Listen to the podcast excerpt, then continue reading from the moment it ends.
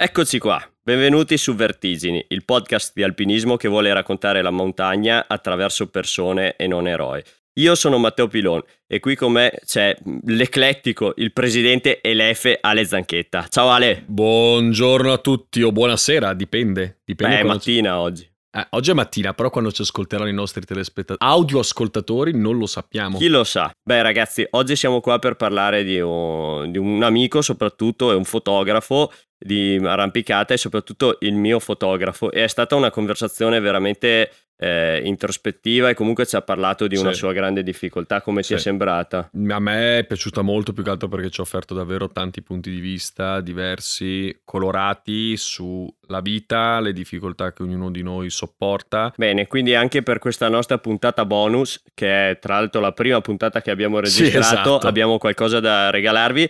Io come sempre vi ricordo che il nostro podcast vive di voi. Condivideteci, ma non solo nei social, anche e soprattutto nel mondo, parlatene. Scriveteci, commentate, lasciate una recensione ovunque, ovunque questo podcast verrà pubblicato perché è davvero importante il vostro contributo. Ma ora, senza ulteriori indugi, sono lieto di presentarvi il nostro ospite. Date il benvenuto a Luca Battocchio. Sigla! I know the story of your life storms and summer skies. There was a time when you were young and free. Come va Luke? Sei andato a fare un po' di, di foto ultimamente su Infedaia, ho visto. Beh, sì, ho seguito, ho seguito un po' eh, le evoluzioni dei nostri due conoscenti. I nostri due conoscenti che scalano, che fanno dry tooling d'estate, i matti. Sì, infatti, buona fornace e andare su Infedaia. Immagino Però, anche per te star là appeso Beh, magari stavi meglio che d'inverno quando le devi fare a me. Beh, in effetti volevo dire che d'inverno è peggio, però... Eh sì. Comunque... Beh. Brindiamo, brindiamo con Luca, direi che possiamo iniziare da un brindisi. Ce l'hai te qualcosa da bere? Guarda che era nella guida, eh. Non hai... Sì, era nella guida, ma purtroppo... Non l'hai abbiamo... trovato. Allora, siamo reduci da, da, un giorno di concerti e laghi di Fusine, abbiamo tracanato tutto quello che okay, c'era. Ok, quindi devi stare tranquillo. Beh, noi abbiamo poco da dire perché Nonostante questa sia la prima intervista ufficiale di lunghezza giusta, sì, così, lunghezza giusta. c'è da dire che abbiamo già fatto qualche piccola prova e nelle piccole prove siamo noi che ci siamo dimenticati di, di prendere da bere. Di sì. prendere da bere. Da cui... buoni veneti quali siamo, ecco, abbiamo pure esatto, dimenticato quindi... di prenderla da bere, veramente. Così Hai... insomma. Eh, mi sa che ci toglierà la carta d'identità tra esatto. poco. Io volevo iniziare con Luca sì. un po' da questa idea che mi è venuta su, sui social. Sai, i social adesso qualsiasi notizia di giornale così sono il male nel mondo. Se ci penso, io e Luca ci siamo beccati perché la prima Proprio volta... Perché, esatto, io ho fatto un appello su Instagram, avevo appena chiuso un tiro, tiro importante, volevo, avevo bisogno di qualcuno per fare le foto che servivano per l'articolo Planet Mountain e cazzi vari. E, e niente, Luca ha detto, cazzo io vengo volentieri, ci siamo trovati, ti ricordi dove? Siamo trovati alla Grotta Ballard alla Goda di Ballard, ma prima ci, siamo, prima ci, siamo, trovati in pasticceria a Cencenighe. Eh, beh, in realtà il nostro primo incontro è che tu neanche non lo sai forse, è stato sulla Grandama. Ah beh, quello, quello però ci, non è che ci siamo visti, eh, mi, me lo ricordo, ma non è che... Sì, infatti noi siamo partiti, sei andato su a razzo, noi siamo andati su a rilento, eh, quindi già a metà cascata ci hai perso. Checo bassa la testa e pedala, loro sulla traccia pestata, quindi comoda. Noi a fare traccia per poterlo tagliare via. E siamo sempre così un po' bastardi, ma chi prima arriva meglio alloggia. Eh. e, e la, la, diciamo, il conto del chi prima arriva non lo fa chi prima parcheggia la macchina, ma chi prima arriva alla base.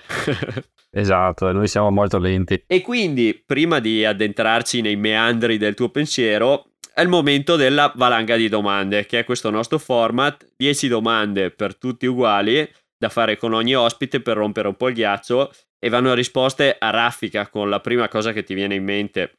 E al termine della valanga poi il nostro Ale ne sceglierà soltanto una e per quanto succose siano le altre dovremo partire da quello e dovremmo lasciare stare le altre. Assolutamente sì. Sei pronto per la valanga? Vai, spara. Il film che hai visto mille volte e ti emoziona sempre. Beh, eh, I Love Radio Rock è un film che io guardo sempre molto volentieri. Il tuo eroe al di fuori del mondo della montagna? Beh, dopo il concerto di, di sabato a Fusine direi Skin degli Scancanesi. il piatto che ti prepari per premiarti o per tirarti su di morale. Faccio ranek pescatrice con pomodori e olive taggiasche. Il tuo primo ricordo? Forse il fatto di, di, di avere dato un calcio a un ragazzetto perché mi aveva fatto un dispetto, solo che il ragazzetto aveva 4-5 anni più di me. Ottimo. Un'altra città dove vorresti passare il resto della tua vita? Ah, forse Ceresole Reale. Una canzone da cantare a squarciagola. Beh, direi com- come sabato, Edolism, Il viaggio che hai sempre sognato? Patagonia. La più grande difficoltà che hai dovuto superare? E la- affrontare la, la diagnosi del diabete Giusto. La tua montagna del cuore? il precipizio degli asteroidi. Wow. Una frase che qualcuno ti ha detto e che porti sempre con te. Mi è stato detto non ti farai mai mica condizionare da una malattia. Ci sta. Bello. Andiamo direttamente a una, delle, a una delle domande, a una delle risposte che hai dato e più che altro la mia è una curiosità, non tanto, anzi è una curiosità dettata dal fatto che noi abbiamo avuto, come ti dicevamo prima, due ospiti con cui abbiamo fatto delle prove e hanno dato la stessa risposta. Quindi- Tu hai risposto ancora a Patagonia e sì, è un viaggio, deve essere un viaggio pazzesco, le, le foto tra Fitzroy Che già capisci che forse, forse non sarebbe una vacanza di arrampicata quanto più un, un posto da fotografare, da tenere un tour. Di più, allora, uno dei miei obiettivi, tra l'altro, della mia macchina fotografica, la Patagonia l'ha già vista, perché l'ho acquistato da un ragazzo che aveva già girato la Patagonia. Quindi, diciamo, anche l'idea di dire riporto, ri- riporto nel luogo di origine questo obiettivo sarebbe, sarebbe chiudere un cerchio Bello. poi, vabbè, eh, chiaramente eh, vedere Fitzroy, vedere Torri del Paine, vedere il Perito Moreno. Ma secondo te perché a livello, a livello fotografico cosa hanno... di- Cioè, noi siamo abituati alle Dolomiti, quindi magari ogni tanto ci sembrano quasi eh, normali, la solita cosa, però le Dolomiti sono le Dolomiti. Secondo te perché invece... eh, cioè, cos'ha mm, queste montagne della Patagonia? Cos'è che a livello estetico che chiama la fotografia? Allora, il- intanto l'ambiente che è molto vicino al, al circolo polare, quindi viene influenzato, tipo la neve che si vede in Patagonia, qui non c'è. Quei funghi solmitali non, non è una cosa che puoi tanto fotografare quando è nelle Alpi. Quella neve che Poi, si appiccica comunque- in pareti verticali. Sì, la neve spray sulle pareti è una cosa che non, non è, non è da qui, qui non c'è. Sì, effettivamente da molto, da molto un mondo fatato, è una cosa che fa veramente cose dell'altro mondo. più comunque un ambiente incontaminato, al contrario magari delle Dolomiti che ormai non, non riesci più a fare nemmeno una foto senza che non ci sia nessuno se non vai su alle 4 del mattino e già alle 4 comunque trovi già gente con la macchina fotografica in mano, devi sempre stare attento e magari poi ogni tanto devi levare anche qualche persona in post produzione perché eliminarle tutte non riesci. Cancellino, cancellino con, con Photoshop Eh, e sì, via d'andare. purtroppo. Tutto per co- come si vestono. Beh, io penso che riuscire a, fare, riuscire a fare una, una bella foto del lago di Sorapis per il momento, come fai? Anche perché neanche se vai alle 4 del mattino ormai lo trovi libero, c'è sempre gente. Ma sai che Esatto. era... Io ci ho sciato sopra l'inverno scorso, eh, c'ero d'inverno con gli sci, ci ho sciato sopra e quindi, e quindi non c'era nessuno, ma non c'era neanche il lago. Non c'è neanche il turchese del lago, è sempre quello, quindi... Hai fatto, sci da- hai fatto sci d'acqua a momenti, anzi sci sopra il ghiaccio. Sì, diciamo che il lago puoi star là a scavare finché vuoi, ma quando c'è neve là eh, Ciao. non lo trovi. Però mi piacerebbe proprio partire da come ci sei arrivato, nel senso, partiamo proprio come piace a noi dalle origini. Tu di dove sei? Allora, io sono originario di Rosà, e un piccolo paese vicino a Bassano del Grappa. Ok, e quindi a Bassano del Grappa come si arriva all'arrampicata? Beh, diciamo che ci sono le faleggio storiche nostre, come la Valle Santa Felicita, come a pochi chilometri abbiamo Lumignano, abbiamo tutta la Val Sugana, quindi l'arrampicata è Si arriva tramite nella, nella dei- città di Bassano. Ci si arriva tramite la Falesia?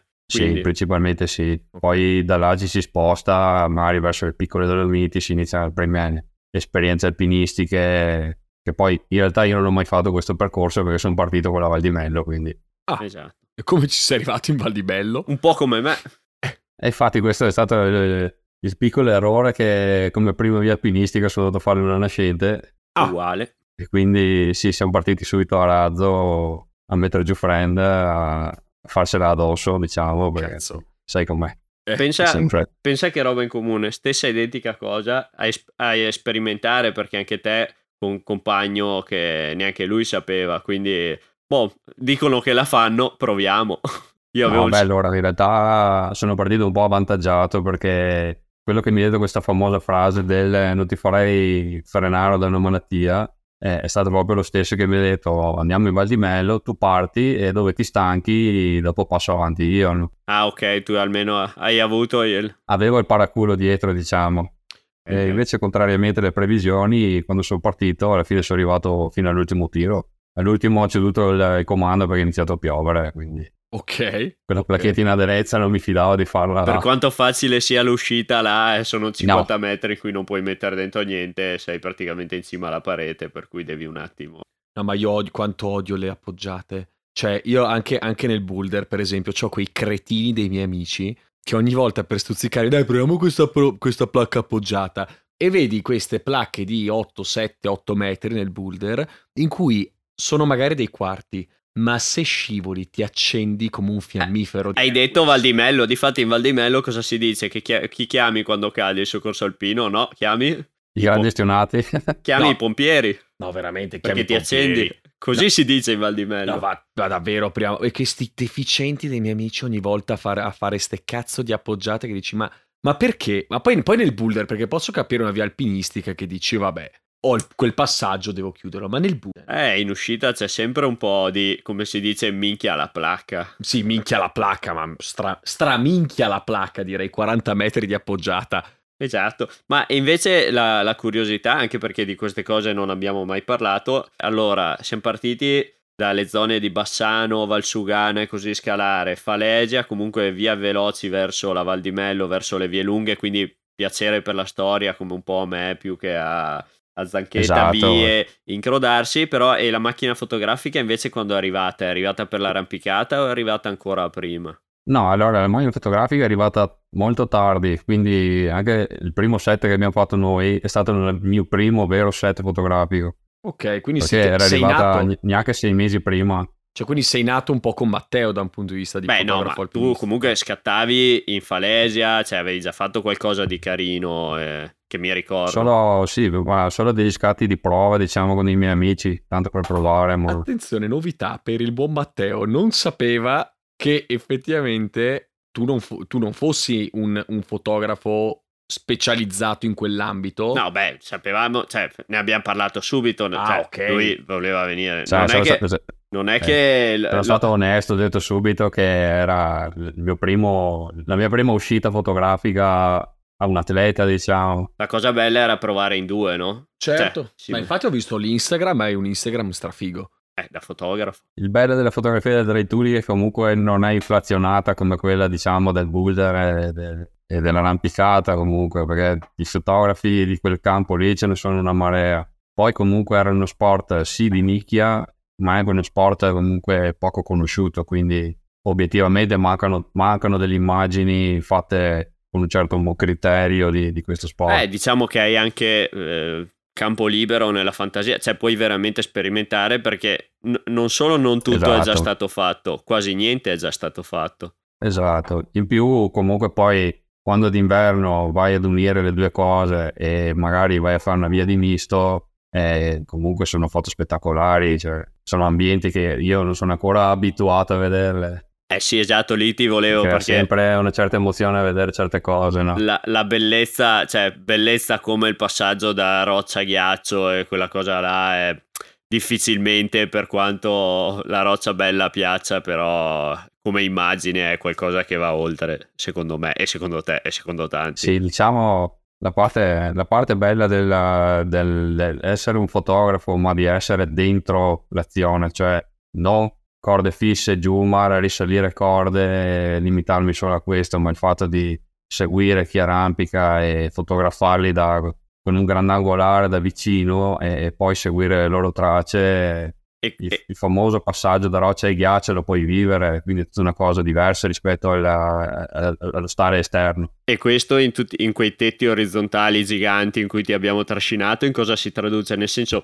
è proprio anche un'esperienza perché non è che ti mettono sulla corda eh, ti cali ai piedi in parete, là sei in A3, cioè, devi muoverti come su un tetto artificiale, come, come, ti trovi in quelle situazioni là? Mi viene in mente un aneddoto che mi piacerebbe che raccontassi, tu hai avuto io quest'anno ho fatto una delle cose più, più grandi della mia vita, uno dei miei progetti più grandi, lasciamo stare il cosa, però lui era là in mezzo e se l'hai visto in diretta da due metri in mezzo a questo tetto gigante deve essere stato figo. Insomma, raccontami un po' questi tetti orizzontali con la testa ah, che batte.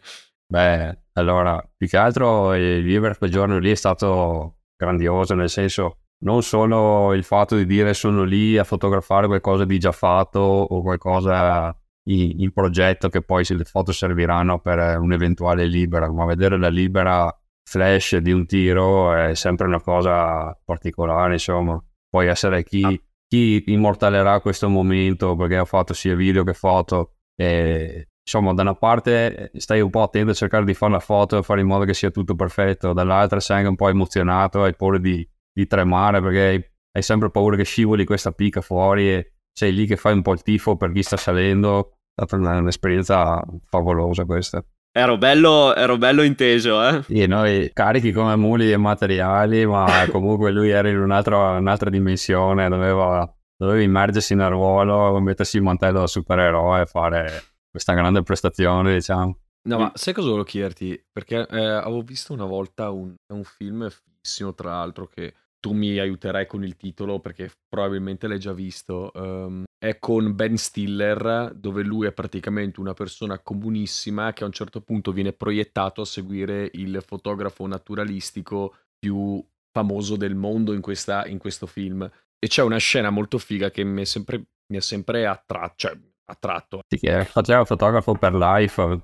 Eh, può, esatto, mi pare assolutamente sì. E a un certo punto lui dice, eh, c'è questa, questa, questo dialogo in cui lui dice molto spesso sto guardando un momento così bello che non voglio neanche fotografarlo perché altrimenti mi distrarrei e vorrei che vi rimanesse impresso nella mia memoria e non tanto in quella fotografia. Cioè, ti è mai capitato o hai un momento in particolare, cioè riusciresti magari a descriverci un momento in particolare della tua vita in cui tu eri con la tua macchina, la tua bella macchina fotografica in mano e ti sei detto sti cazzi, la macchina me la metto da parte e mi godo questo cazzo di momento. E... Eh, allora, allora, io quando per esempio, allora, non per forza parlando di montagna, ma io quando no, vado no, in concerto, generale. la macchina, io la macchina fotografica la lascio a casa, nel senso, sì, sarebbe bello portare un ricordo a casa, però preferisco portarmi a casa le emozioni che provi in un concerto.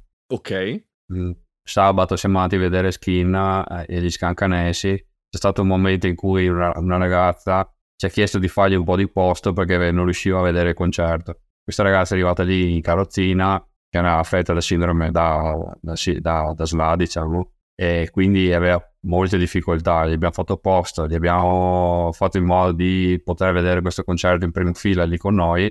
E il momento in cui Skin se n'è accorta, l'ha notata e gli ha dato in mano il testo della canzone, è stato un momento che quello non, non doveva essere fotografato. Bello. Eh sì. Infatti io volevo, volevo tenermelo anche per dopo. Comunque mentre pensavo a questa intervista di cosa parliamo di fotografia anche per, per entrare un po' in profondità e non fare sempre le ovvietà perché insomma certo. lo scopo del nostro podcast è avere tempo per, per andare ad esplorare un po' come la gente la pensa e questi argomenti. Infatti, nella, nella fotografia di montagna, di arrampicata in genere, la fotografia fatica ad essere una fotografia vera, no? Perché il concetto è che in alpinismo, in arrampicata, difficilmente tu riesci a, eh, ad essere puro nel momento, ma in genere devi ricreare il momento, no? E tutta la fotografia, magari la gente non lo sa se non la fa, però c'è lavoro e io e te, se diciamo oggi andiamo a scalare o oggi andiamo a fotografare, non è che fai entrambe le cose in contemporanea. Eh, come si vive secondo te questo, questo, questo rapporto un po' da poser, no? Cioè tu devi cercare di rappresentare la realtà, devi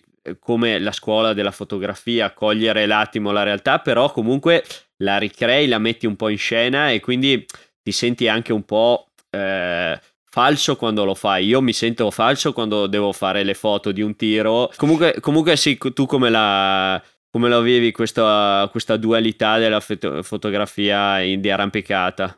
Allora, infatti, allora, le fotografie di arrampicata mi attraggono molto, mi piacciono, però quando sei incordata con eh, una persona che devi fotografare o stai vedendo un tiro fatto in stile flash che sai che avrai proprio quell'unico tentativo, a livello emotivo è tutto un altro, un altro discorso. Ti senti, ti senti parte di questa, questa emozione, sei lì, la stai vivendo e la stai immortalando per lasciare qualcosa anche alla persona che sta facendo questo. Diciamo che quelle foto magari ti contano anche un po' di più quando le rivedrai rispetto a quelle che rappresentano esatto. un tiro e per quanto ti vesti uguale e tutto quanto, però sei cioè, è un momento ricreato, esatto. è, un po' come un pittore che fa un quadro, non è un fotografo che coglie un attimo. Esatto, quindi sì, allora eh, per chi vede la foto magari può significare anche poco perché a volte ti può capitare una foto non perfetta, eh, però se sai che l'hai fatta in un momento speciale, allora quella foto per me che la faccio e per chi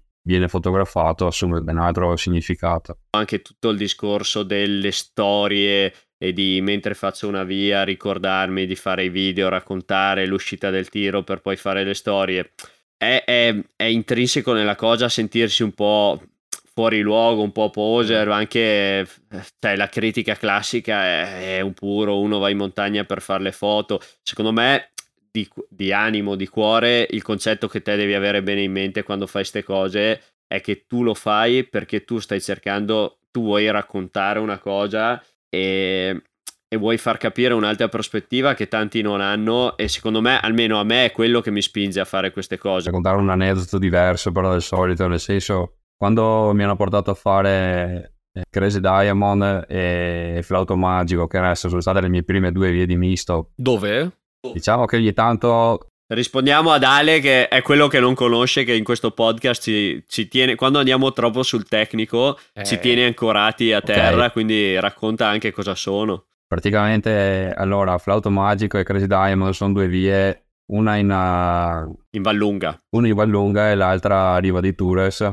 Sono praticamente delle candele sospese che vengono giù da un tetto di roccia e fanno, insomma, fanno una certa impressione da vedere. Cioè tu arrampichi su delle candele sospese in un tetto di roccia, so vedere le immagini perché cioè, che cazzo vuol dire? Eh sì, è il concetto del misto moderno che comunque tu ti fai la tua vietta, di, cioè il tuo tiro di dry tooling di roccia strapiombante così e poi vai ad agganciare il ghiaccio che è l'orgasmo di ogni arrampicatore invernale, è quel momento in cui passi dalla roccia al ghiaccio ting ting ting perché ovviamente più in basso sei sulla candela sospesa più eh, è delicata aspetta, spiegami, spiegami ridimmi un attimo i nomi perché qua mi sono per- già perso via dimmi Flauto magico e Flauto magico via mista in Vallunga basta e avanza insomma Flauto magico Vallunga vedi bene a parte te. che già nel mio, nel mio Instagram vedevi le, le, queste candele sospese anch'io ho qualche bella foto perché avevo dietro la mia quella la macchinetta di discreta, ma quella è proprio una, una, via da fotografare. Però le foto ce le ho perché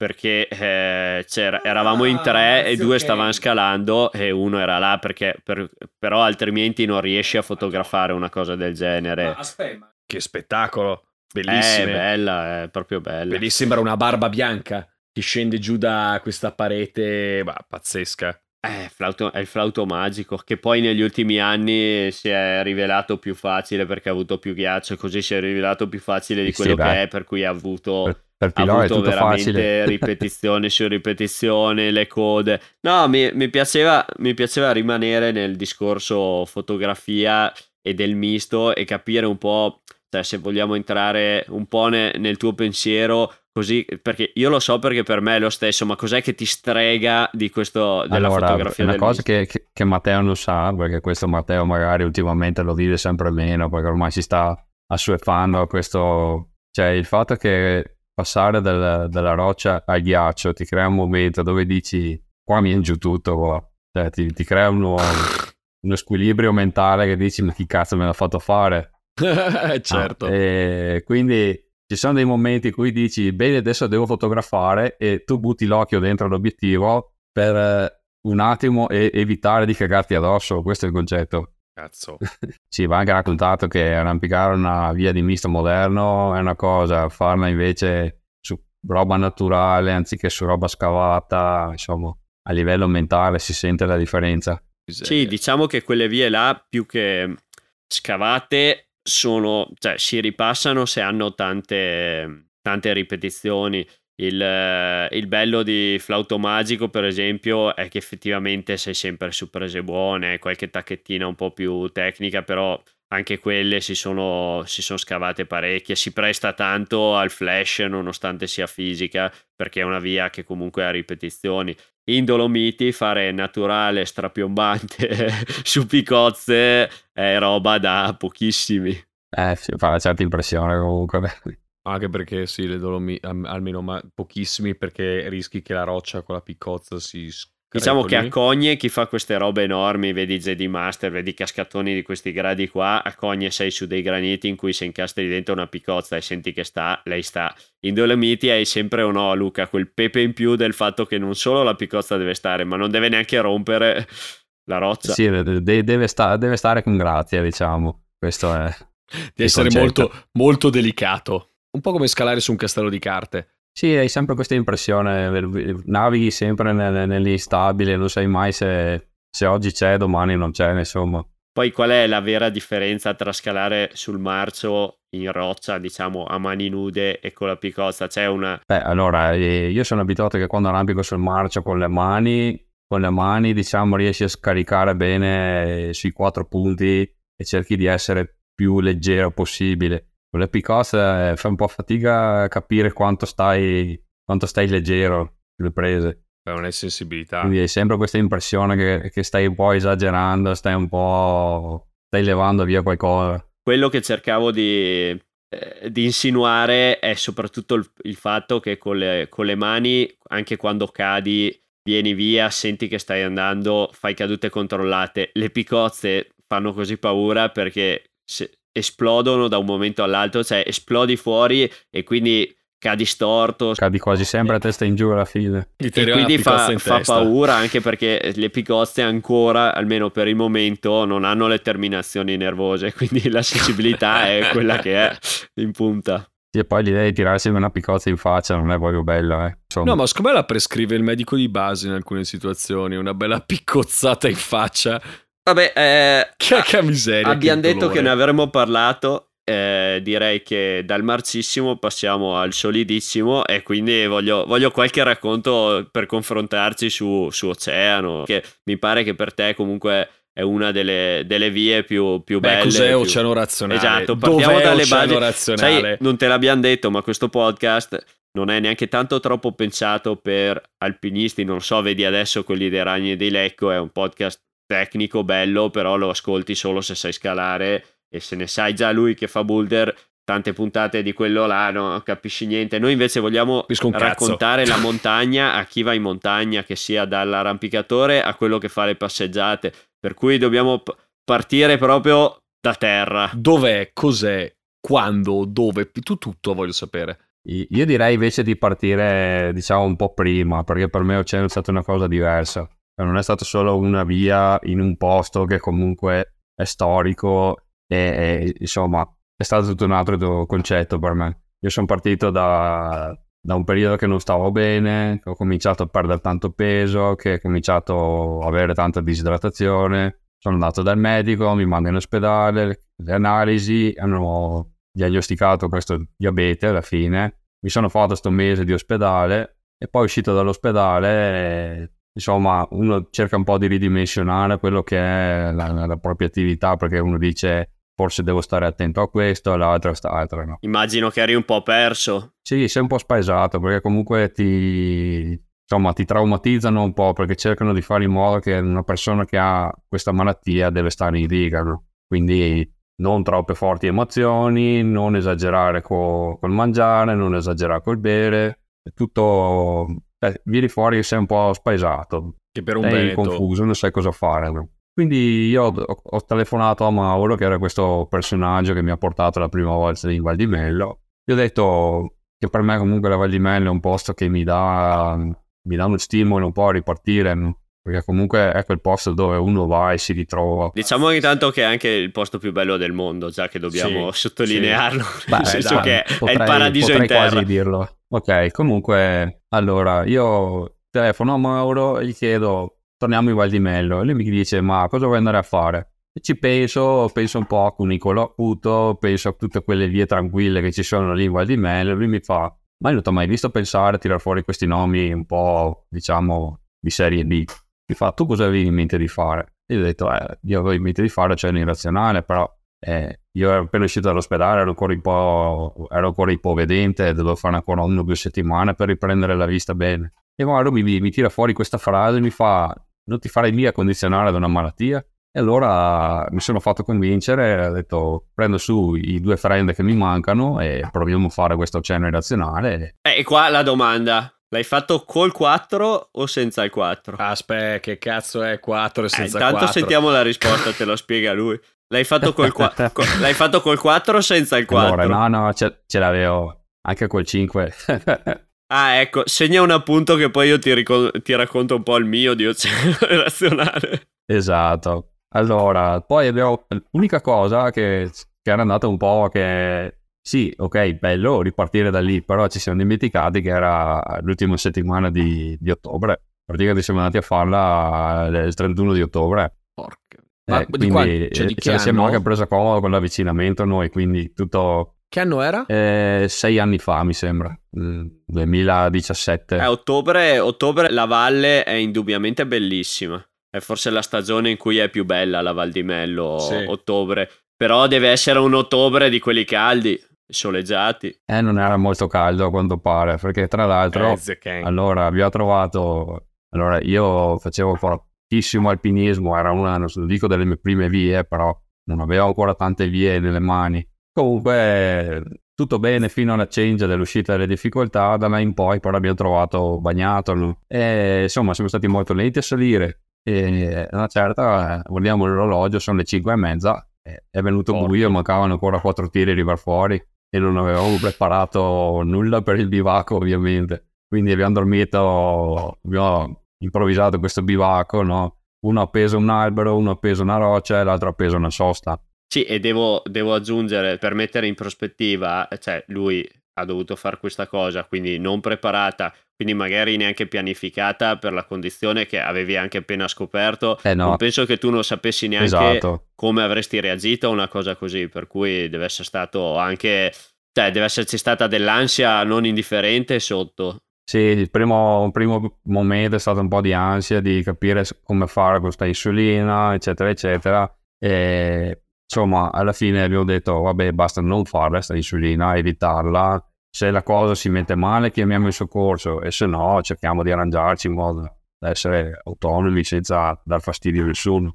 La notte, tra l'altro, è stata una notte stellata, quindi la temperatura dopo una certa ora ha cominciato a scendere parecchio. Porca ok. Eh sì, alla fine era il primo novembre, il giorno dopo, quindi Sì, Sì. non il massimo. freddo. sì, tra l'altro, allora io almeno avevo una giacca che, usa- che uso per cascate, no? Eh, Mauro, questo signore qua cinquantenne, si era, aveva dimenticato i calzini giù alla base della parete. Il terzo, che era Claudio, era la sua prima via alpinistica. Ah, quindi proprio dilettanti allo sbaraglio quasi. Esatto, vedere, vedere il, il terrore negli occhi quando ha visto la, la tromba da vicino è stato comiche. Tra l'altro dopo, allora, io non ho fatto da primo quel tiro, l'ha fatto Mauro da primo. Poi l'altro ragazzo è andato un po' in palla e gli abbiamo teso una corda per fargli correre da corda fissa. Il problema è che salendo ha levato anche tutte le protezioni. È un traverso, quindi cerchi di... Di lasciare dentro qualcosa, invece mi ha levato tutto, tanto valeva che lo facessi da primo. Io non possedevo il 4 quando l'abbiamo fatta io e Olaf, la dovevamo fare... Avevamo tutta una lista di vie da fare veloce per il curriculum e ovviamente i local, i ragazzi local, de... là al bar la sera giù La al Monica. Kundaluna Al No, Kunda. eravamo al al Kundaluna. Kunda. e il figlio, il figlio là del padrone del Kundaluna non serve il 4, tu cosa fai? Infili dentro una gamba, incastri il piede e quella è la tua protezione. Io che comunque quando non sei un granitista, ogni volta che arrivi in Val di Mello, una volta all'anno, eh, un po' la, lo, lo senti l'impatto de- del granito. Eh, diciamo che sì, l'ho fatta così, però grazie al cazzo con sto piede incastrato dentro che non toglievo per nulla al mondo e quel bordo là sembra abbastanza saponato. Il discorso è che il granito non si unge, però eh, il, il sudore pieno d'ansia, secondo me. Eh, lo uso bene. È così acido che gratta via anche il granito. No, anche perché sì, davvero, cioè, unto in Val di Mello è quasi, cioè, mai, mai visto, neanche al tendine dello Yeti, che è questo blocco frequentatissimo perché è l'unico che puoi praticamente scalare anche con la neve perché la neve si scioglie immediatamente, quindi tu vedi tutta l'area innevata. Quello è l'unico blocco senza neve e nonostante ci siano blocchi storici come Andrea si è perso, che sono blocchi super ripetuti, cazzo, granito è spettacolare perché non lo, non lo grattini, cioè devi passarla con le spazzole di ferro. Quello che interessa a me, che comunque è intanto un discorso molto interessante e che comunque ti caratterizza tanto. Adesso abbiamo solo accennato diabete, arrampicata, soprattutto uno come te che è un arrampicatore di avventura, un po', un po come me, gli piace quel genere di cosa. Cerca di raccontare a chi non sa quali sono effettivamente questi limiti, nel senso che è facile parlare, però è una cosa che per esempio io ne, ne so pochissimo, so le basi, però... Allora, è giusto dire che in realtà per me i limiti non esistono, nel senso eh, non hai una malattia così invalidante, quindi riesci sempre comunque a fare la tua attività. L'unica cosa è che quando fai lunghi avvicinamenti e soprattutto quando gli avvicinamenti li fai a un ritmo molto elevato, eh, la, la, glicemia, che è lo zucchero nel sangue, tende a scendere molto più rapidamente e quindi ti trovi a dover eh, mangiare molte più volte. Perché se tu, se, se questa glicemia a te si abbassa, diciamo, sotto, sotto, un tot, vai in shock, Ma, nel senso... Esatto, esatto, cioè, cioè è una ipoglicemia e quindi io mi ritrovo senza forze, senza essere più in grado di, di poter fare niente, insomma. Cazzo, io adesso a pensarci, eh, a parte la parte fisica di tutto questo problema, c'è una parte mentale dietro. Tutti cercano di tirare un po' il limite di quello che possono fare, no? Eh, eh, cioè, la tua testa probabilmente va sempre là a dire eh, so, sto andando sotto, sto andando sopra, cioè questo fattore penso sia... Sì, allora una cosa che invece negli anni è un po' sfatato sto mito, che in realtà più c'è una, una componente adrenalinica e meno questa glicemia tende a scendere, anzi perché il corpo umano tende a mantenere comunque un livello di zucchero nel sangue più stabile, più elevato, nonostante magari una condizione fisica che normalmente ti direbbe che, che dovrebbe scendere. E quando vado a fare cascate difficilmente... Cioè tu più alzi l'asticella. L'adrenalina nel sangue comunque, esatto, l'adrenalina nel sangue alza l'asticella diciamo di, di glucosio. Cioè tu più alzi l'asticella fisicamente... Quindi nel comunque, dubbio... Eh. O comunque con le tue imprese più il tuo corpo reagisce in maniera positiva nonostante la tua condizione debilitante. Esatto. Beh, figa sta cosa. Beh, non è, ripeto, debilitante è relativo. che sia debilitante, Beh, però, l'unica cazzo, cosa è il quanti... No, però cazzo, cioè ti trovi in parete in Val di Mello a quattro tiri dalla vetta in cui comunque c'è sforzo fisico, immagino sia comunque elevato perché eh, arrampicare su granito che è tutto spalmi, tacche oppure fessure eccetera, il, il, fatto che comunque anche mentalmente è stancante perché devi sempre pensare a, a cazzo se eh, tra poco mi sento male sono a magari non so quanti metri d'altezza sia la via, però a quattro tiri almeno te ne mancano un, tipo 200 metri, 150 metri dalla vetta, ca- cavolo, mi immagino come cacchio ti fossi sentito in quel momento. Piegato proprio perché è stata la prima volta che succedeva questo succedeva in una, la prima volta che uscivo a far vie dopo, la, dopo questa diagnosi, no? Quindi uno si aspetta che ci siano problemi perché comunque il medico ti dice guarda che se dopo tot tempo la glicemia tende a scendere, guarda che se stai facendo fatica la glicemia scende, eh, forti emozioni ti portano a una discesa di questa glicemia, quindi comunque i problemi dovevano venire fuori. Invece, tutto sommato, ce la siamo cavati be- bene. Perché comunque questi problemi c'è quest'altra componente che può essere l'adrenalina, che può essere tutta una serie di cose, magari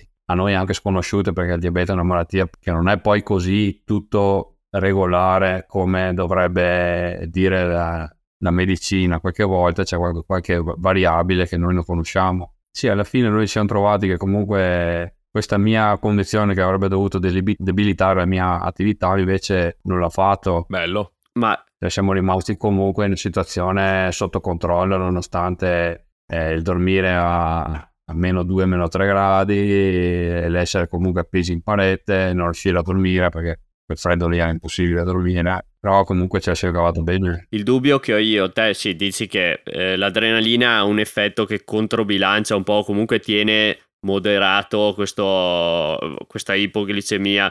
quello che mi viene da pensare però in alpinismo spesso, soprattutto se vuoi spingere la difficoltà, eh, l'alpinismo asciuga, nel senso che anche a livello mentale, è quello che voleva dire un po' Ale, a livello mentale l'alpinismo ti, ti asciuga e io devo, mi porta a pensare che comunque bruci un sacco di, eh, di energie e zuccheri, que- questa cosa qua non, non ne risente? Il corpo umano è fantastico da questo punto di vista perché in un momento di difficoltà che può essere uno stress mentale molto forte, il corpo reagisce cercando di mantenere nel sangue comunque il livello di glucosio molto più alto. Pazzesco. E quindi, esatto, il, il corpo reagisce bene. C'è una compensazione. Eh, io quel giorno che siamo andati, che ci siamo conosciuti lì a, sotto la Grandama e l'avvicinamento era in fondo alla Forno di Zoldo, noi abbiamo fatto l'avvicinamento, la cascata, scesi e io non ho dovuto mangiare nulla. Normalmente invece avrei dovuto mangiare di più. Ah, figata questa cosa. Quindi eh, io sono un gran fan del reframing delle difficoltà, no? Per me le, le, difficoltà, i periodi neri, tutte queste cose qua, io lo uso, è il mio più grande carburante, lo uso per preparare le cose più, più dure che ho fatto e così. In quest'ottica qua mi piacerebbe capire allora se, se l'hai mai vista e come l'hai mai vista e come l'hai mai pensata come sì, ho questo limite, però è anche un vantaggio perché mi, mi, ha messo delle cose in prospettiva o comunque mi ha fatto apprezzare meglio delle cose. Infatti, allora, la frase di Mauro che mi ha detto non ti fare limitare da una malattia è, è stata un po' una rampa di lancio perché io tutto quello che ho fatto l'ho fatto dopo la diagnosi della, questa diagnosi di diabete in realtà, quindi eh, da lì in poi siamo solo andati in crescita, non mi sono più fermato, ho fatto molto di più dopo. Mi viene, mi viene un po' a dire che chi usa una malattia così come, una come, un motivo per giustificare il fatto di non poter fare una cosa, non poter fare un'altra, in realtà sono, sono solo delle scuse. Mm. Il fatto che il limite lo abbiamo nella testa, non l'abbiamo nel fisico, il fisico comunque risponde bene. Bello. Eh, esatto, credo anch'io la stessa cosa. Cioè, una persona te vedi tanto chi è veramente e dimostra un po' la sua stoffa di fronte alle difficoltà, non di fronte a quello che ti va tutto liscio. E tante volte eh, sono proprio le difficoltà che hai, che hai, subito nella tua vita che temprano il tuo carattere. È una frase fatta, però tirano fuori chi sei veramente, no? È vero. Cioè... Quindi io, io resto dell'idea che comunque bisogna, cioè i limiti li mettiamo noi nella testa, non li mette il corpo, a volte può limitare perché magari ci può essere una condizione invalidante, se una persona la testa sta andando, importante che la testa giri, non che giri il corpo in qualche modo viene sopperito. Cioè compensa. Anche nelle sue mancanze, si compensa, sì. No, vabbè, ma anche perché, ripeto, sì è vero che sarà anche una frase fatta, però d'altronde eh, penso che molti aspetti del nostro carattere soprattutto positivi, non potrebbero mai venire fuori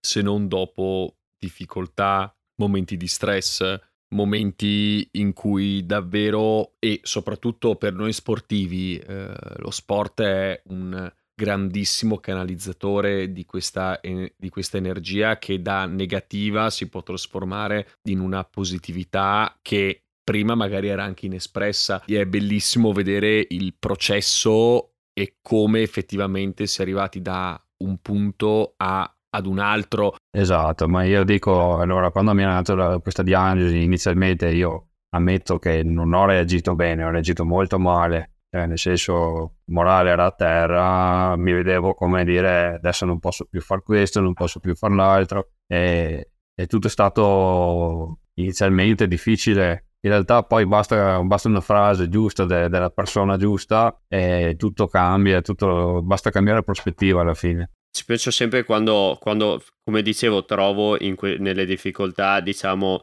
la benzina per, per fare le cose grosse. Lui se volete adesso la raccontiamo, comunque abbiamo vissuto insieme un periodo che è stato fighissimo, che è stato il periodo in cui io provavo il tiro qua nella grotta di casa. Là era chiaro cosa c'era dietro a tutto l'impegno che ci ho messo, si sapeva che arri- usciva da critiche e-, e cose subite, era chiaro che quello era il fuel che alimentava la cosa. Però, come dice lui, mettere in prospettiva le cose vuol dire anche nel senso, io adesso eh, l'arrampicata, il mio alpinismo è, è tutto il solo pensare che qualcosa che mi salti fuori domani, che può essere che volo in parete su uno slego e mi spacco la schiena, il solo pensare che mi venga portato via quello che per me adesso è tutto, è una cosa terribile. Però nella vita ogni tanto succedono le cose che succedono, cioè quel tuo grande incubo che hai avuto è successo, è successa la cosa che poteva, peggiore che poteva succederti e tu sei ancora qua e vedi che riparte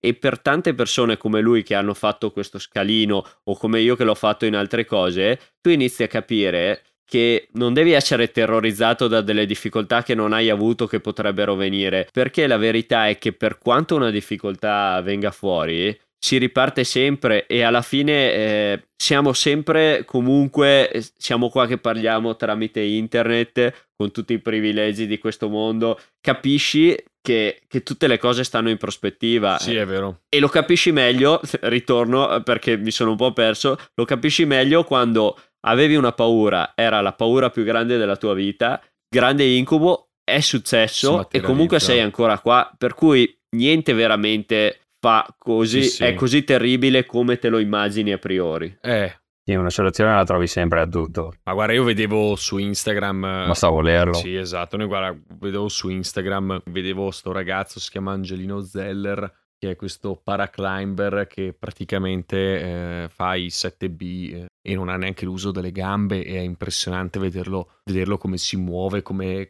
come... Quello che fa tutto campus. Sì, sì, quello che fa tutto, fa tutto campus, ma fino al 7B, che, cioè, e lui fa campus e cazzo ce la fa, ce la fa. Sotto certi aspetti è anche gratificante dire sì, comunque ho passato, l'ho superata e, e, e addirittura ho fatto meglio. Questo è gratificante e poi dall'altra parte ti, ti dà anche un po' di, di spinta a continuare a cercare di migliorare, di continuare di voler esplorare cose nuove. No, ma scusa Luca, No, ti, no, volevo chiederti poi quando... No, scusa Luca, volevo chiederti poi quando hai, quando hai finito, scusa se ti ho interrotto, ma tu, cioè, scopri questa tua condizione, eh, questo tuo amico eh, ti ispira a eh, riprendere con alpinismo, arrampicata, eccetera, eccetera, ti porta in Val di Mello, finite a quattro tiri dalla cima a bivaccare improvvisati co- a il primo novembre, a cavallo, tra il, a cavallo con il primo novembre con meno 3 gradi, meno 5 gradi, quanti cazzo di gradi c'erano, bivaccate in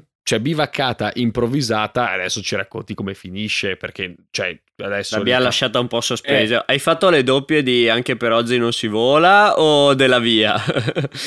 Abbiamo finito i quattro tiri ovviamente. Siamo arrivati in cima perché insomma eh, e la soddisfazione lì, eh, com'era? finire. Eh le foto di Veta lì sono state molto toccanti Poi eh, comunque sai che è anche una lunga discesa e comunque non è che ti puoi tanto adagiare sugli allori, sai che la discesa per anche per oggi non si vuole, non è poi così agevole. Ah, non lo so, io l'ho cannata, infatti ci siamo calati su delle robe ah, okay. ri- ridicole e alla fine ci siamo calati proprio sul tiro della tromba. No, ok, allora noi abbiamo fatto allora, le calate, una certa siamo scesi, abbiamo sbagliato delle soste, siamo risaliti le corde, siamo scesi di nuovo, risalito di nuovo. A una certa non sapevamo più dove scendere, io ho chiamato a Barmonica che ha detto ascolta Porco due. Mi ho chiamato Pedeferri, di, di, dimmi dove cazzo dobbiamo andare. Simo, ti prego. Non ci capiamo più. Simone Pedeferri, Deus Ex esatto. Machina. Grande il Pede, il re, de, eh, il esatto. re della Val di Mello. Che poi lui la fa sempre semplice, lui ti fa, fa doppioni 55 metri e le trovi tutte. Eh, sì. Sì, ma una certa abbiamo trovato questo spit piegato eh, e gli ho detto, ma può essere una sosta uno spit piegato? E lui mi fa, eh sì,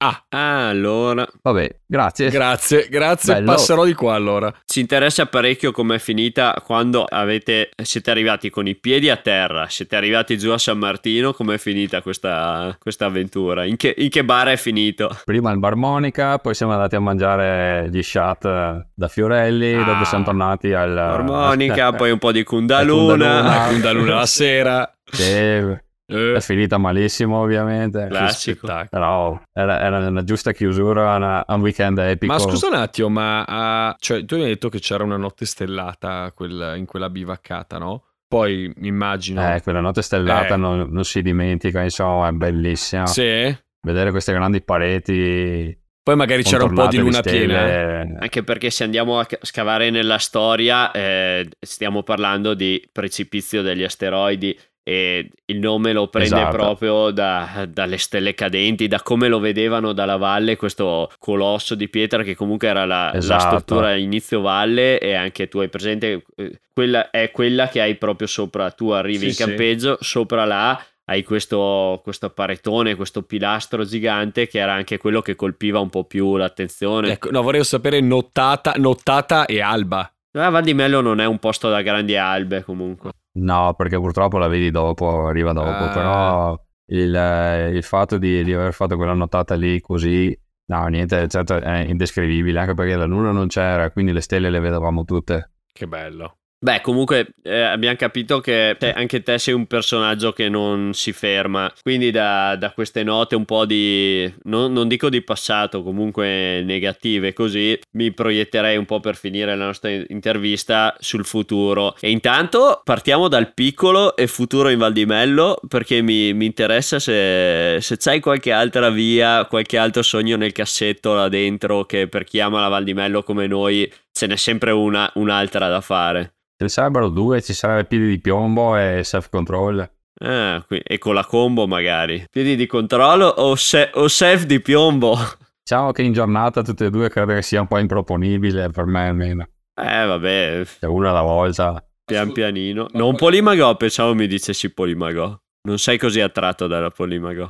Quel traverso lì mi fa un po' di, di effetto. Stiamo parlando per, per, i comuni mortali, per spiegare anche Ale, di una via che, a parte che per me è una delle due vie più belle che ho fatto. È una via che è geniale e è caratterizzata da questo traverso, ad un certo punto questa linea bellissima che sale proprio dipinta in parte a luna nascente che è la via più, più classica sì. della, della sì. Val di Mello e a un certo punto quest'esile fessura si mm. perde nel vuoto e la soluzione di Masa e Merizzi quando l'hanno fatto, la soluzione per passare è questo traverso accennato, cioè questa placca che comunque comunque è placca, eh, è placca da spalmare e hai questi liscia, 25 metri di traverso di lato in cui ovviamente sei in placca liscia, non è che metti gli split, non esistevano e non li volevano mettere e quindi tu prendi e parti e sai che hai questi 25 metri ma sono in totale run out orizzontale per cui eh, non puoi cadere. Per me è stata una delle emozioni più grandi della mia vita fare quella via là perché comunque l'ho fatta quando non è che dominavo quel grado. Quella è una figata. Pensavo che anche tu avessi questa, questa voglia mm, perché... No, per ora... È il passo dopo di solito di oceano. Beh, allora, allora, diciamo che in questi posti che ti tirano fuori un po' il, cioè, questi porti che ti mettono a, a, nudo con te stesso, come la Val di Mello, anche, anche la Val dell'Orco, a me ha dato tanto. Eh, vale Perché lì ovviamente ci sono tante vie dove comunque devi proteggerti, sai che ci sono le soste e quindi adesso mi sono un po' più proiettato verso quella zona perché comunque dopo oceano le difficoltà comunque crescono parecchio da là quindi è ancora un po', un po', prematuro per me. Preferisco magari andare lì in Val di Melo due o tre giorni e prenderci piede prima di, di, affrontare le altre salite perché se là ci vuole più testa. Si legge in questi, in questi pensieri eh, come spesso capita, come capita anche a me, che chi come noi nasce dove il granito non c'è e è lontanissimo ha questo, questa mistica attrazione per il granito che vuole andare in Valle dell'Orco, che vuole andare in Val di Mello perché vuole cercare questo granito che è quasi un'entità che comunque lo, lo affronti quante volte all'anno, fai due, due, tre volte vai, per Una, cui non ti abitui due, mai sì. fino in fondo. Ma poi sono in realtà dei, sono dei posti mistici, no? Che quindi lì respiri un'area diversa, non è come andare, non lo so,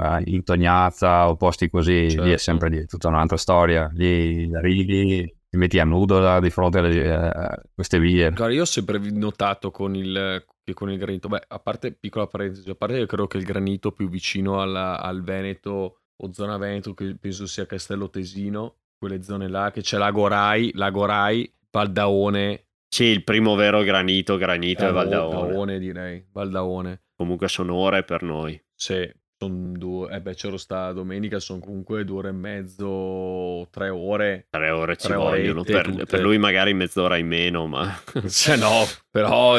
Allora, però le vie lì non hanno lo stesso carisma, diciamo. No, è un ambiente diverso. No, è un ambiente diverso. Io me ne sono sempre reso conto, soprattutto tipo Valle dell'Orco, Val di Mello, ma anche eh, io dov'è che ero in. Dove, qual, è la, qual è il, posto, la, il luogo della TAV? Dov'è che passa la TAV? Che non mi ricordo più. Si chiama Val di. Val di Susa. Val di Susa. Anche Val di Susa, sono andato in una, una, zona spettacolare con del granito incredibile e nonostante la bellezza dei luoghi ho sempre fatto un po' da grande fan del Signore degli Anelli quali sono. Cioè, io vedevo molto di più le Dolomiti come quasi la, la, valle, del, la valle, degli Elfi. Non lo so, queste, queste montagne bellissime, questi, questi, laghi pazzeschi, questi ambienti incredibili, mentre Valle dell'Orco... Esatto, mentre, mentre in valle, valle dell'Orco, Val di Mello, luoghi pazzeschi, ma queste case case in granito, tutto molto, molto pesante. Un po' molto... il Khazad-dûm. Sì, esatto. Moria Khazad-dûm.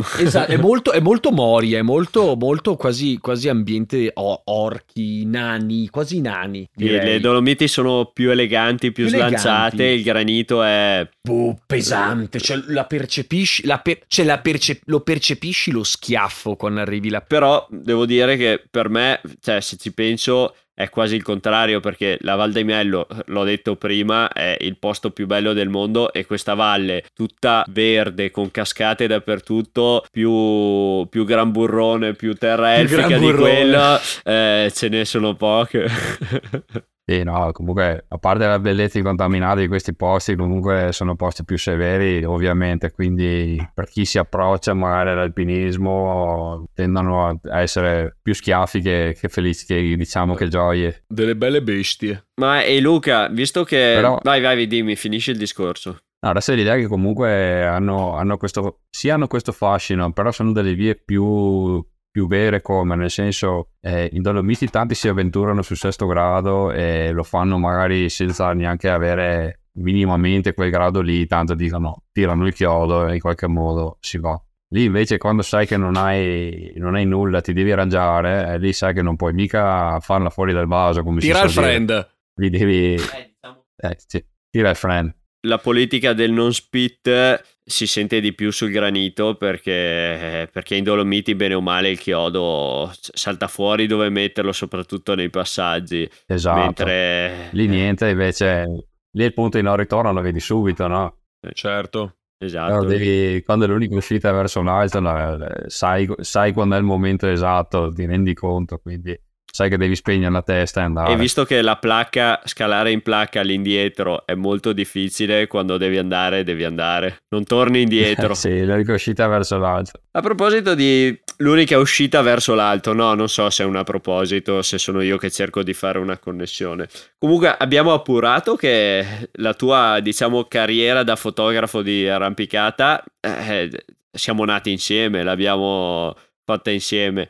Mi piacerebbe, sì. mi piacerebbe, capire eh, dove la vedi andare in futuro, quali sarebbero i progetti in quell'idea, magari farne veramente qualcosa di grande, continuare. Insomma, dove vorresti portarla questa. Anzi, fotografia? dove vorresti che Matteo ti porti? Ti portasse? No, basta. Io ho chiaramente finito tutto quello che potevo dare. Per cui, se vuoi fare foto mie, saranno uguali a quelle di un anno fa, perché saranno le solite, le solite grotte. Più, più di un tot non posso fare. No, diciamo che preferirei magari spostarmi un po' di più su, sul misto, sull'ambiente, diciamo. Rivedere vedere posti nuovi, vedere del ghiaccio nuovo, magari puntare verso la Val d'Aosta. Sì, comunque il, il fulcro della domanda era: eh, rimane il sogno, magari farne qualcosa di vero, serio? Non hai queste ambizioni, ma ti interessa solo giocare con, la, con l'immagine? Qual è la tua filosofia di. Allora, la, la mia filosofia è che finché questo, perché allora questo non è stato messo in chiaro, io sono un metalmeccanico, quindi questo non è un lavoro per me, lo faccio per passione e, e ho anche molto piacere continuare per ora a farlo per passione, nel senso nel momento in cui questo divenisse un lavoro diventa secondo me cioè devi, devi seguire de, delle tempistiche, devi seguire degli schemi e poi tutto diventa diverso. Mentre finché finché posso godermi, godermi questo momento in cui non ho nessuno sponsor che mi, che mi paga qualcosa, nessuna rivista che paga niente, comunque ti mantieni questa libertà di poter fare quello che vuoi con chi vuoi e quando vuoi. Quindi per ora, per ora mantengo ancora questo format di,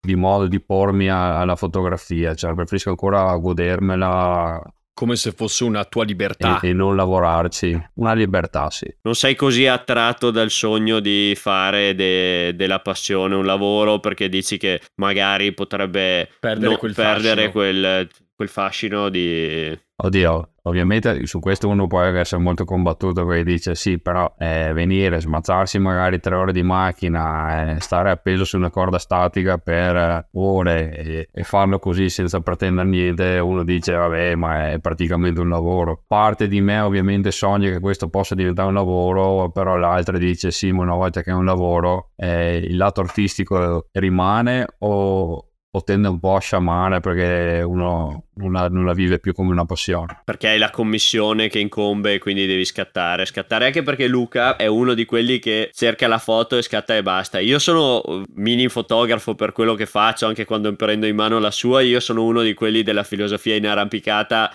scatti di continuo e in 100 foto una buona nella raffica una, una buona, buona cioè lui invece trovi. è un meticoloso di quelli che prende la mira poche, ehm, poche ma buone. poche ma buone anche se ogni tanto non mi becca il momento No, mi sta, Deve, sta, stavo pensando Dovrebbe su, andare un po' più lento Matteo. Su Heritage. Eh, raccontagli, chiudiamo col divertente. Mi ha sempre fatto questa, questa polemica un po' perché eh, La mia filosofia è scalare veloce perché meno stai sulle braccia eh, Meno Concordo. fatichi. Però quando lo facciamo per, per uno shooting È un casino. No, allora più che altro quando si va a fare fotografie, per esempio a Bagnoli e Filippo, Ottine. loro sono molto lenti, quindi hai tutto il tempo di stare lì, fare la foto, spostarti. Cioè, il tempo che loro fanno una via ci vuole un'oretta, un'oretta e un quarto, sì, un'oretta e venti. È che è un po' la difficoltà, tra virgolette, che eh, deve... No, ma quelli hanno, quei due ragazzi lì hanno due pistoni idraulici al posto delle braccia e quindi... Tu chiudono. Il, il fattore velocità no, no, non esiste. Invece la stessa via che uno fa in un'ora e un quarto, ma te la fai in 20 minuti, eh, allora lì devi, devi, essere rapido, non ti dà mica il tempo di cambiare obiettivo, di... Certo, tocca correre di, e, di pensare. E per esempio in questa, in questa giornata che comunque è stata, ne abbiamo parlato prima, un'emozione enorme per entrambi, devo dire che senza che io lo sapessi, Luca è riuscito a fare tutte le foto di quel flash di cui parlavamo prima. E nonostante questo, e l'ho scoperto dopo, nel frattempo ha fatto il video di tutto quanto. Cioè lui scattava le foto col telefono, è riuscito a fare il video di tutta la salita. E per me è stato, non, non gliel'ho detto in questi termini, ma è stato un regalo grandissimo perché poi io ogni tanto me lo guardo quel video per rivivere un attimo l'emozione di quei 30 minuti che sono stato su un altro pianeta. E, e non so neanche come ha fatto, me lo, me lo, chiedo ogni tanto, non te l'ho neanche chiesto, ma come hai fatto a fare sia le foto che il video in contemporanea? Ma allora,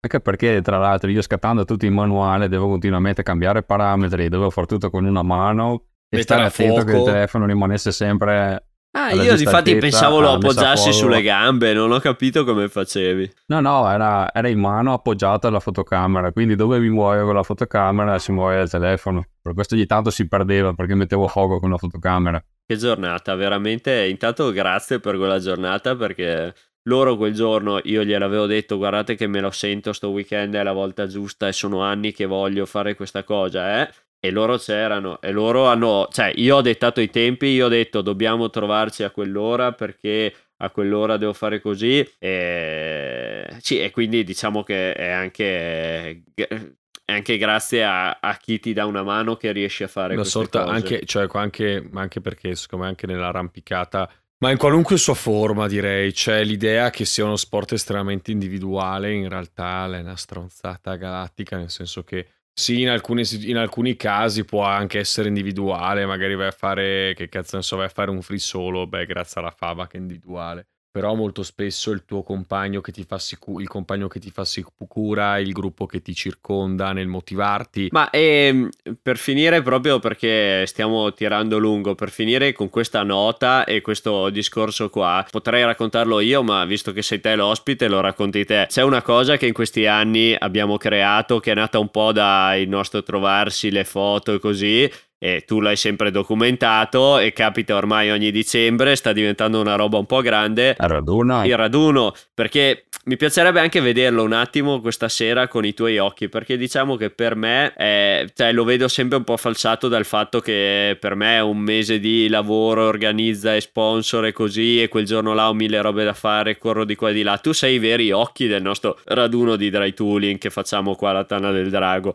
Allora all'inizio, quando ci siamo conosciuti, ovviamente venivo lì, facevo fotografie, e si cercava un attimino di, di comprendere un po' c'era un po', non dico un distacco tra chi saliva e chi fotografava, però comunque ci stavamo conoscendo. Poi abbiamo fatto questo primo raduno, quindi ti immergi già in un, in un altro ambiente, cominci a legare, cominci a creare un, proprio, un vero e proprio legame con, con il territorio, con la persona, con gli amici che hai intorno e poi il secondo raduno, secondo me, è stato anche qualcosa in più rispetto all'altra volta, nel senso anche le foto, questo giro qua non erano pur più foto fini a se stesse, ma era proprio un vero e proprio racconto del raduno. Quindi si fotografava le persone che scalavano, le persone che facevano festa, la gente del paese che, che comunque partecipava all'evento, persone che aiutavano. È stata proprio una linea temporale di, di scatti che porta ad un racconto vero e proprio. Una storia. Sì, Ale, ti farò vedere le foto. Comunque,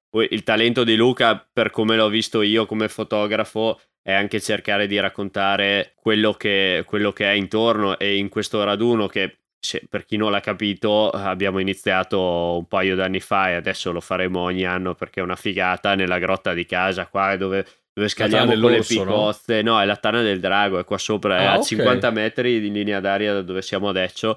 E scaliamo sulle picozze, su questi traversi e ogni anno eh, creiamo questa cosa che è proprio per, anche per chi vuole farlo per la prima volta, provare. E ha iniziato ad arrivarci gente, perché comunque la, la comunità del dry tooling è piccolina, arriva, è iniziato ad arrivarci gente che prende la camera appunto nelle Alpi e viene qua due giorni, eh, la grigliata e facciamo il brulè e, e comunque Bello. siamo sempre un centinaio di persone, è una figata o no Luca? Esatto, cioè adesso si sta creando anche un po' una comunità, non è più uno sport come, dici, come è stato detto individuale fine a se stesso, ma sta diventando... Beh, porto i ragazzi il 9C più allora. Sì, anche perché alla fine è una specie di bullere con, con picozze e ramponi, eh. Che show. Quindi diventa alla portata di tutti la tana del drago, diciamo, per, per, chi deve iniziare questo sport. Sì, anche perché sei là che muovi i tuoi primi passi eh, su, su, questi traversi, che c'è proprio il facile e il difficilissimo, e gli unici spit che vedi penzolare eh, dalla grotta sono quelli di Alicia, che comunque è uno dei tiri più eh, lunghi e più duri che ci sono e in parte tutti questi gruppi, questi amici che alcuni che ho visto iniziare a fare il dry tooling che sono venuti così per provare e adesso gli è partito proprio la scimmia, la scimmia del dry tooling, quelle giornate là, la gara di Yaniro e i brulè alla fine, il festone, il falò. Bello. Si sta creando vedete un bel ambiente, adesso, adesso anche il dry tooling assume un aspetto un po' meno dei, da, da, prestazione, ma un aspetto anche più conviviale anche con gli altri. Bello. E il nostro obiettivo è un po' togliergli la reputazione che ha sempre un po' avuto e che ancora ha dell'arrampicata ignorante. Ok. Esatto. Devo dire che per togliere questa reputazione non c'è niente di meglio di foto spettacolari come il lavoro che che facciamo sempre con Luca e che comunque lui abbiamo iniziato insieme ma poi è iniziato cioè tramite quelle prime volte che siamo andati eh, non è più venuto solo con me, ma ha iniziato a scalare. Cioè, lui si è proprio innamorato della fotografia del dry tooling, o mi sbaglio, nel senso che ha iniziato anche a fare le uscite e continue dalla Slovenia e adesso spesso con Philip. Ultimamente ha fatto bellissime foto anche di Lele. Beh, il dry tooling esteticamente super scenico, cioè il fatto comunque questi movimenti eh, super sì super plastici dove ti passi la ti metti la picozza la gamba la passi sopra il braccio e poi con l'altra, e con l'altra mano anche se è barare di... è barare quello sì, è barare.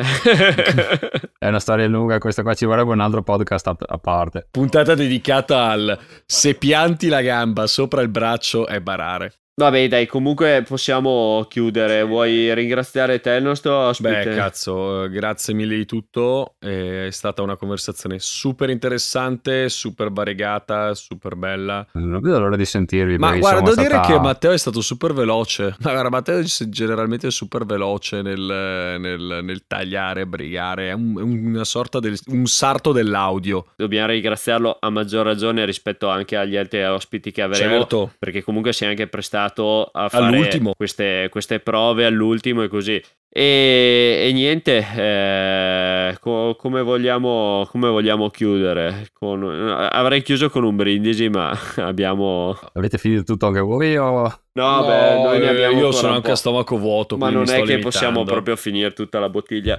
Il formato è buono, secondo me l'idea di lasciare proprio ampio spazio e, e prendere certe tangenti è buona insomma, perché parlare sempre di arrampicata, forse a una certa uno si stanca, quando si comincia a aggiungere qualche altro argomento la cosa diventa anche un po' più interessante. Allora ancora grazie mille, ti lasciamo che, che ti abbiamo mille. tenuto qua due ore e beh noi ci sentiamo e grazie Vez. Da che gas. Grazie ancora a voi.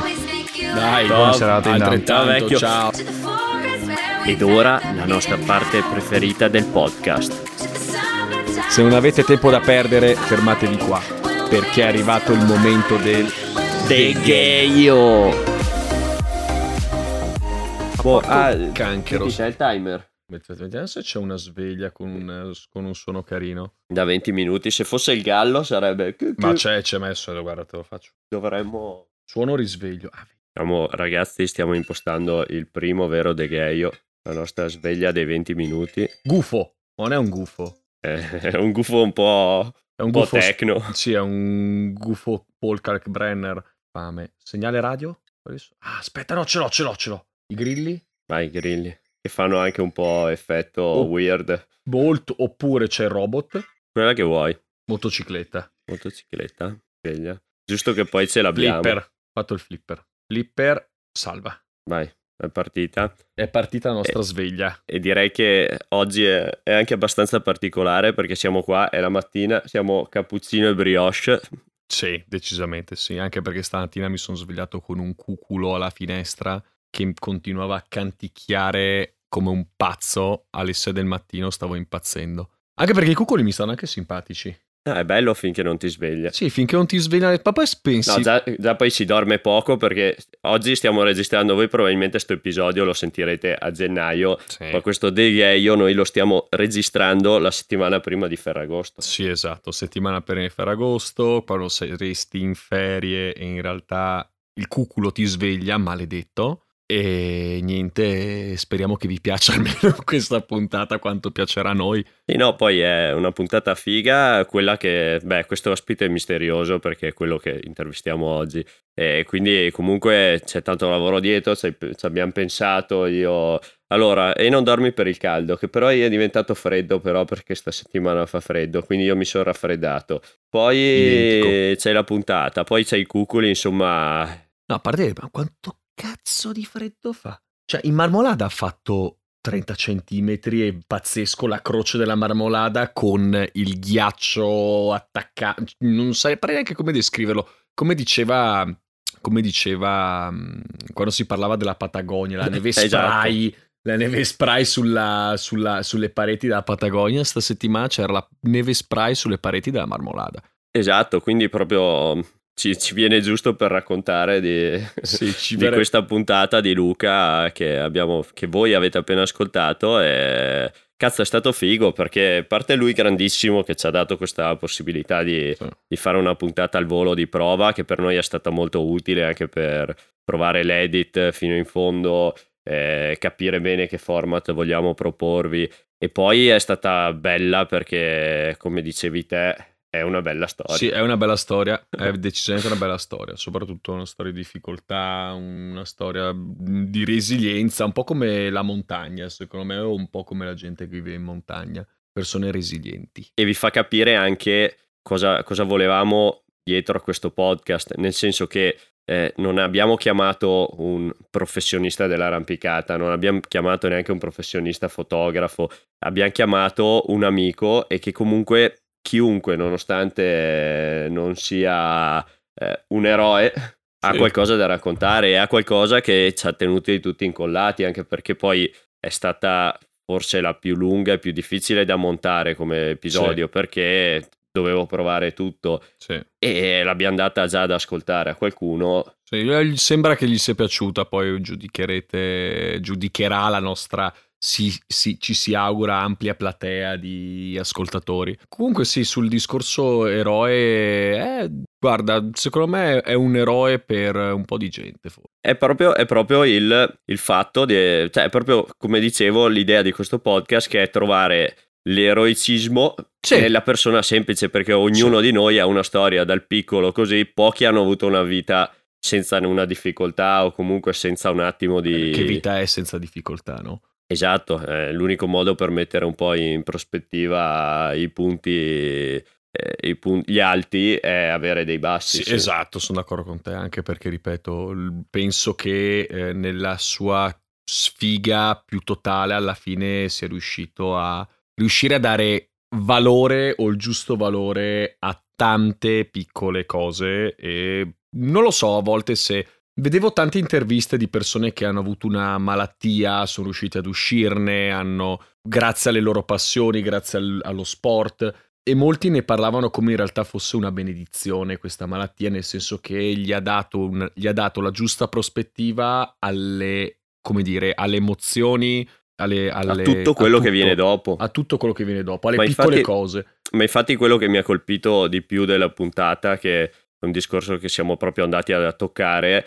e è proprio questa cosa che tante volte una cosa che dovrebbe buttarti giù ti, sì. ti fa, in realtà vedi che comunque anche se era il tuo peggiore incubo, vedi che sei ancora qua e quindi ti mette tutto in prospettiva sì, sì. E, e, è bello perché è anche il punto su cui che secondo me risuonerà di più di questo episodio con chi l'ha ascoltato è proprio il fatto che indipendentemente da qual è il problema in questo caso era il diabete eh, tutti magari fanno, risuonano facilmente con una cosa del genere ovvero l'aver avuto un problema e averlo, e averlo insomma sconfitto quindi sì sì, ci aiuta a legare con il pubblico. Sì, sì, concordo. No, no, bella storia. Proprio una eh. bella storia, cazzo. E per il resto, vabbè, avevamo detto che in questo The Gayo volevamo farvi un po' di dietro le quinte, quindi volevo raccontarvi un po' primo episodio. È un po' meno Gayo questo. Sì, è un po' meno The Gayo. Vabbè, ma ormai questa, essendo l'episodio bonus eh, che uscirà dopo la prima stagione, ormai vi siete abituati a questo punto sì, esatto. a cos'è il The Gayo. E insomma, cosa gli raccontiamo di questo podcast? Io posso dargli il punto di vista sul proprio il montaggio dell'episodio che avete appena sentito. Eh, tanto siamo gasatissimi perché diciamo che non sapevamo dove saremmo potuti arrivare, se saremmo stati in grado di parlare, di tirare fuori di una conversazione certo. seria così.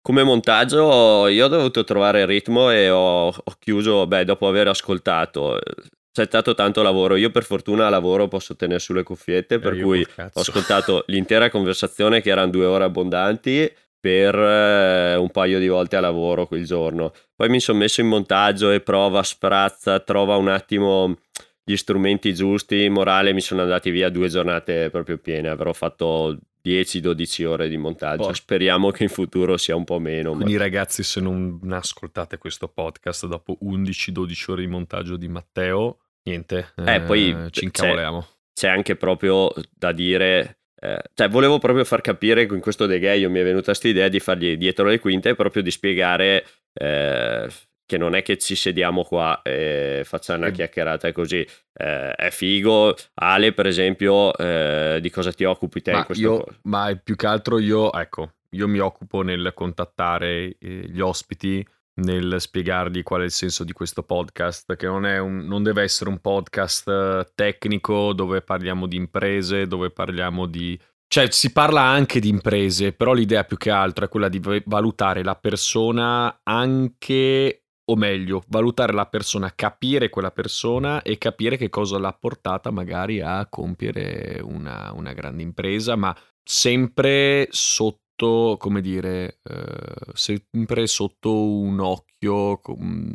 Non lo so, noi vogliamo vedere che cosa avete da dirci più che altro, che cosa ha l'ospite da dirci e soprattutto può essere un ospite celebre, può essere una persona comunissima ma avere delle passioni straordinarie e da quelle passioni cercare anche di trovare nuovi punti di vista per questa stracazzo di vita, nel senso che... Eh è esattamente la forza del nostro, di questo format che eh, il motivo per cui volevo farlo e comunque eh, altro dietro le quinte è un'idea che io ho da, da due anni, anni, nel senso sì. che era anni, era da quando ho iniziato il corso guide che volevo farlo, poi io sono uno che per il lavoro che faccio e che posso fare io penso di ascoltare tipo sei ore di podcast al giorno da anni per cui voglio dire... Eh... Poi, poi, Matteo si è rotto le balle dei podcast che ci sono adesso e ha detto adesso basta, ne faccio uno io così mi ascolto io.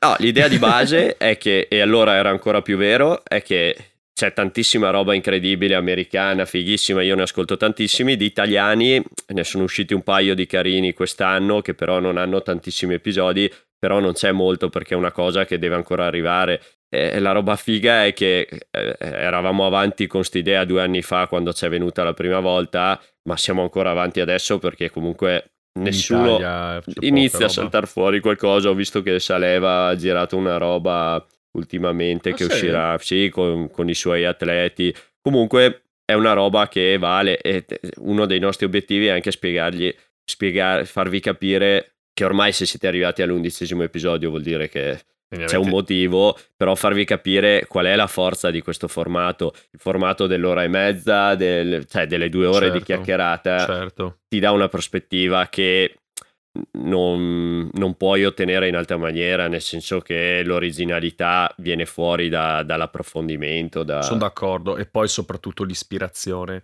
Cioè, eh, alla fine siamo, sono sempre dell'idea che l'essere umano in realtà è una spugna, nel senso che è, e deve essere una spugna, deve cercare di imparare e di, cap- di, comprendere l'ambiente che lo circonda e così come deve capire e comprendere quello che è l'ambiente che lo circonda, dovrebbe anche cercare di capire le persone, le esperienze delle persone, quello che hanno da dire e sulla base di questo costruire anche una propria vita o costruire, o costruire delle proprie esperienze. Io con gli ospiti grazie agli ospiti che abbiamo avuto, uh, mi son, mi, cioè, ho, ho, avuto tanto. Ecco, ho avuto, ho avuto tanto. Eh, la cosa, la cosa, l'altra cosa bella è che metti che stai sul formato dei 20-30 minuti. Adesso è brutto dirlo, ma se io vado quando fa, ti prepari per questo episodio, cosa facciamo? Entrambi andiamo a vederci se è qualcuno che ha già fatto interviste, scri- ci certo. sono blog e così, vai a vederti più o meno tutto quello che eh, ha detto e fatto e vedi che più o meno la traccia è sempre quella, ma perché? Perché ognuno ha una sorta di narrativa di se stesso, di chi è, che è un po' a volte anche tanto un po' costruita, non è che è falsa, però è quello che ha in testa e è il modo che lui ha per rappresentarsi velocemente. Questo format diciamo che demolisce quel muro perché andare a domandare e a dilagarsi, a perdersi nei meandri della conversazione dove ci porta a fare fancazzismo e così, ti, diciamo che toglie un po' quella maschera che uno nell'intervista da 20 minuti deve dire quelle cose, vuole che quello sia i concetti e non si perde via. E diciamo che abbassa un po' la guardia e mm. riesci ad andare a vedere chi è, ma soprattutto da cosa lo ispira, è da quei dettagli che capisci la persona, se no stai parlando con un robot tante volte. Sì, lo so, ma anche, ma anche sta povera gente, magari anche gli sportivi forti che sono venuti a, par- che sono venuti a parlare con noi, nel senso cioè, si saranno anche rotti le balle di parlare ogni volta del tiro durissimo, del, della loro impresa più grande, eccetera, eccetera, eccetera. E anche l'idea, ad esempio, anche col format della valanga di domande, noi vogliamo... sono domande super generiche che potrei chiedere persino a mia nonna. E, anche, e persino mia nonna mi darebbe delle... No, persino mia nonna, poverina, non ha fatto niente mia nonna, voglio tanto bene a mia nonna e penso sia una persona super interessante. Però questo per farvi capire che l'idea della valanga di domande è quella di andare a indagare l'aspetto personale e l'aspetto più, più vero di una persona, quello a cui molte persone, magari anche i giornalisti, scrittori, eccetera, eccetera, eccetera, fanno poco riferimento molto spesso. Sì, perché non hanno il tempo, perché è mondo frenetico, sì, mondo bisogna sì. andare subito sull'argomento. Perché poi cioè, anche perché molto spesso è gente, che, è gente che vive giustamente di questo sport eh, e se io e se sono un malato di montagna e voglio ascoltarmi le imprese che ne so, di, di Jacopo o di Larker, non, non, di certo non so se possa interessare, eh, magari, magari interessa, sto cazzo. Anzi, si ascolta il podcast, il, il, il fan di Jacopo e impara, anche, e impara anche a conoscere qual è il viaggio che ha sempre sognato. Basta. Beh, ma infatti il, ehm, la cosa che mi ispira, cioè, diciamo, il podcast a cui mi sono un po' più ispirato quando ideavo questo formato. È un podcast che di montagna non c'entra niente. In genere intervistano eh, spesso attori, perché comunque è fatto da due attori, due in, que- in quel mondo là, e, o spesso e hanno tutta una rubrica di esperti invece, Sì. per cui hanno questo tipo di persone. Però la cosa bella è che partono sempre come facciamo noi, come avete capito ormai che facciamo noi, dalle origini, da come uno è nato, un po' dalla psicologia, gli fanno quasi una, una seduta di psicanalisi, no? è un po' quello in cui ci stiamo cimentando e lo facciamo non solo per, a favore vostro, ma anche per noi, nel senso che avere un, un formato come questo che ti obbliga a parlare di te stesso, di metterti un po' in analisi, eh, è un altro vantaggio di questo podcast, nel senso risentire la tua voce, vedere come pensi le cose è una cosa che alla lunga, secondo me, fa bene a entrambi come, come Sì. andare dallo psicologo. Sì, alla fine tu parli, chiacchieri eh, molto spesso. Ripeto, il, fa- il fatto di avere diversi punti di vista o che i nostri ospiti ci abbiano offerto diversi punti di vista su- sulla vita e sulle, sulle proprie esperienze sicuramente è una sorta di processo catartico anche per noi altri qui de Belun. Eh, diciamo che non c'è modo, non lo so come dirlo, non c'è specchio migliore che un'altra persona per Sì. vedere se stessi, eh? Sì, esatto. Oh, Altra, altra cheat. Ogni tanto noi tra un cazzo e un vaffanculo ci, Sì. viene anche, Sì. ci viene anche un po' di Sì, poesia. e che non avete ascoltato le puntate di prova perché là volavano anche porconi o Eh, da sì. buon Veneti. Eh, da Veneti, da Veneti a volte scappa, raga, per non intercalare. Diciamo forse. che è l'unico limite che ci siamo Sì, imposti per, non, per non offendere nessuno, poi Sì. perché comunque qualcuno si offende. Perché vino, birra, abbiamo bevuto vino, birra. Il Dai. caffè, abbiamo bevuto il caffè anche perché abbiamo girato anche la mattina. Le parolacce a volte saltano, unico limite, dai. Sì.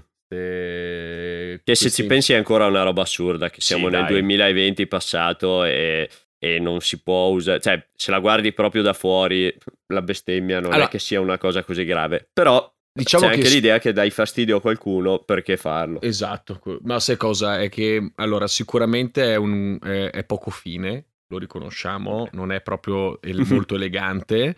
Eh, secondo me deve essere sempre posta nel contesto giusto, nel senso che eh, la, la comprendi davvero quando sei all'interno del contesto. Dopodiché, che nel 2020 ci, ci si scandalizza ancora perché si senta un porcone, nel senso, ma secondo te, se Dio dovesse esistere, ma gliene fregherebbe un cazzo di te che bestemmi o che lo hai imprecato o che lo hai, o che lo hai evocato? Eh, e poi vorrei spezzare una lancia a favore dei veneti che ci sono immersi a livello culturale e quindi quando inizia, cioè io capisco che può dare fastidio la bestemmia, soprattutto quando è detta con cattiveria e con l'idea di offendere, tante volte è detta anche quasi per offendere chi, chi ci crede, nel senso è carica di Certo. cattiveria. Eh, quando inizia ad essere un intercalare è un po' come il cioè, è un po' come il tipo, Sì, è un sì, dai. filler. Ma sì, tipo, dai, Dio...